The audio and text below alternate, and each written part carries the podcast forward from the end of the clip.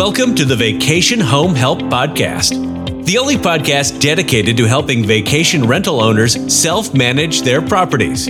Your host delivers short and sweet episodes with actionable advice, tips, and strategies to level up your hosting skills. Whether you are a complete beginner or have been in the vacation home rental business for a while, you are in the right place to get the tools you need to succeed.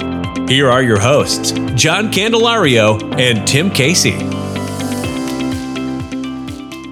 Good morning, everyone. Today, we're going to talk about how to calculate ROI, return on investment for your vacation rental. Tim has an easy and simple way of explaining how he calculates his ROI. So hopefully you'll find this helpful.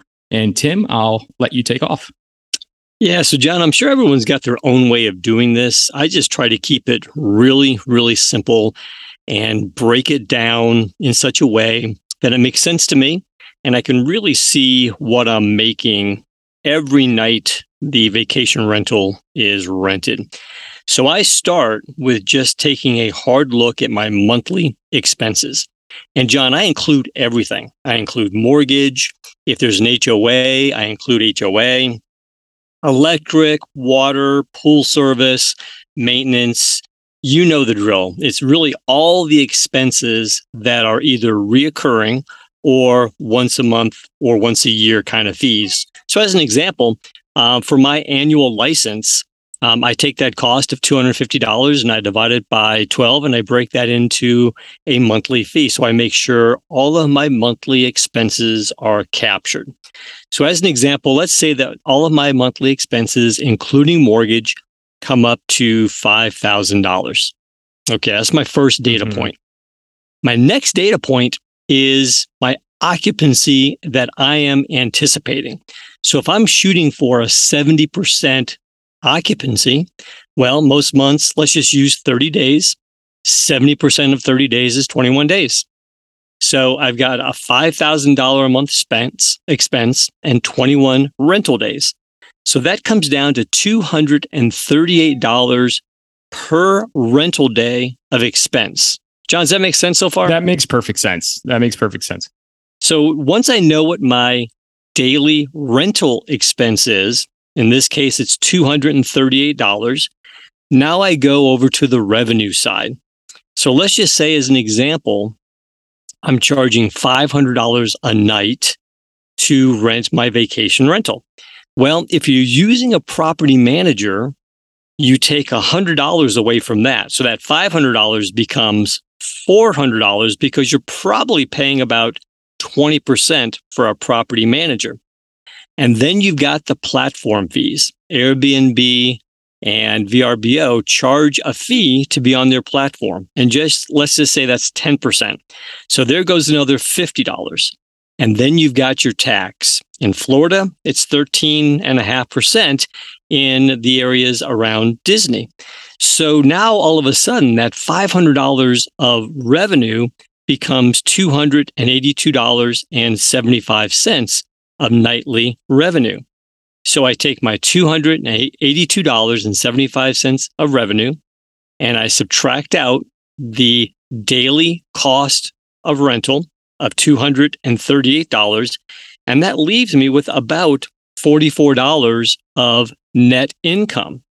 Now, here's, John, where I think the conversation has to go. This is why we encourage all of you to really try self managing because that $100 that you're paying to a property manager for every rental night, that could go in your pocket. And instead of a hundred and instead of $44 of income, you could be making $144 a night of income. It's the difference between $11,000 a year and $37,000 a year. John, let me stop there and let you throw in your thoughts here. Sure. So, Tim, as you do your ROI walk and we walk through which items are part of that return on investment, you could see when you add the property manager commissions and the OTA take of it, margins, like your ROI really gets squeezed because they're taking what's significant in fees and you still have plenty of expenses to cover before you actually net anything, right? So that key takeaway that you just mentioned, trying to do this on your own, it it's absolutely critical to think that through if you're an owner on the fence. If you're thinking about going with a manager or going at it on your own with the support of podcasts like ours, you have to go under the assumption that those fees are just going to increase go forward in the future. They're not going to get any smaller, right? So there is that downward pressure on ROI because of the OTAs and, and commissions. Now, cash is king, right, Tim? So cash flows is different way of thinking about it than ROI. But ROI, are you incorporating um like financing into the purchase price of the home or are you just looking at like the the value of the home, the purchase price as as like the baseline? Yeah, um, the, the way I do it. Yeah, the way I do this, John, is I just use my monthly mortgage payment. And um, people have a different way of thinking about this. Some people don't include the principal in that expense. I do because I like to take a conservative approach. So I include the principal, the interest, and the escrow when I'm calculating my monthly expenses. Again, I take a very conservative approach and I like to have eyes all open. And John, you said it well if you think about your margins being squeezed to just $44 per rental night, if you're using a property manager, the property manager is making more than the owner is. And that was the epiphany I had several years ago and why I decided self managing was the way to go. Even though it was a steep learning curve, it was well worth it when it comes to bottom line. Right. And when I speak to new hosts that are going to this for the very, very first time, I'm shocked at how much back of the envelope math their real estate brokers do to convince them to buy in because it their back of the envelope math is so simplified and it ignores tons of things you just mentioned like um, even the hidden costs of running it. And they try to when they sell you a property take a really optimistic view obviously to try to get you to do the deal. But i want to warn everyone listening against taking that back of the envelope math as like that's what it is because that's not a great way to look at return on investment.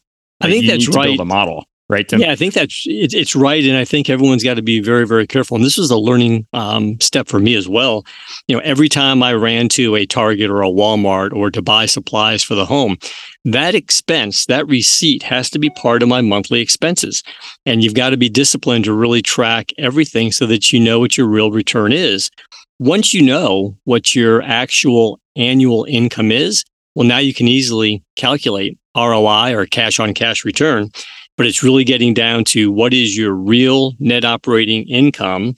And then the eyes really become opened up when you realize the property managers are making more than you are. And I don't think that's the way it was intended to be. I don't think any of us got into vacation rentals to make less than our property managers. So uh, just a word of the wise have all your expenses laid out, uh, really have your projections for occupancy, know what your revenues are and what's coming out of those revenues. And now you're all set to calculate. Right on, Tim. And I don't want to sound like an algebra teacher or anything, but we can't forget the time value of money. Like a dollar today is not worth the same as a dollar a year ago. So when you're building in your model, just, you know, try to make sure that you take the time value money, right? Because costs have significantly risen and we, we don't want to forget that you know the market does move and that should be built into your projections. That should be built into how you're planning for the future. So just don't neglect that fact. But we're going to have in the show notes have the calculate roi tim's way.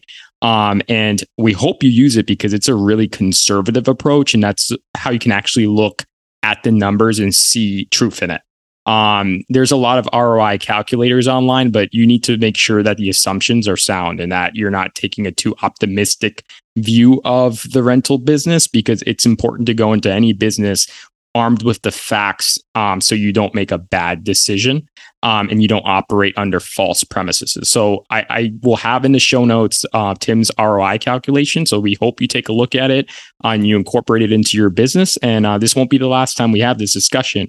But Tim, uh, thanks for walking everyone through how you do return on investment because I know you know I I, t- I take a different view of it like I look at it more how I would look at it in, in the finance and banking, but I, I could be just overcomplicating how I do it. I like your way a lot better. So hopefully the listeners do too. Thanks for supporting us. Be sure to rate, review, and subscribe to the show. Visit vacationhomehelp.com and click podcast for more resources on today's topic and more episodes that will help you level up your hosting skills. Let's get social. Connect with us today by joining our growing community of motivated owners at facebook.com slash groups slash vacation home help. As a member, you will have access to sneak peeks and exclusive free resources.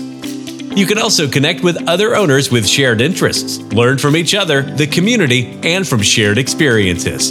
Again, thank you for supporting us. Until next time, take care.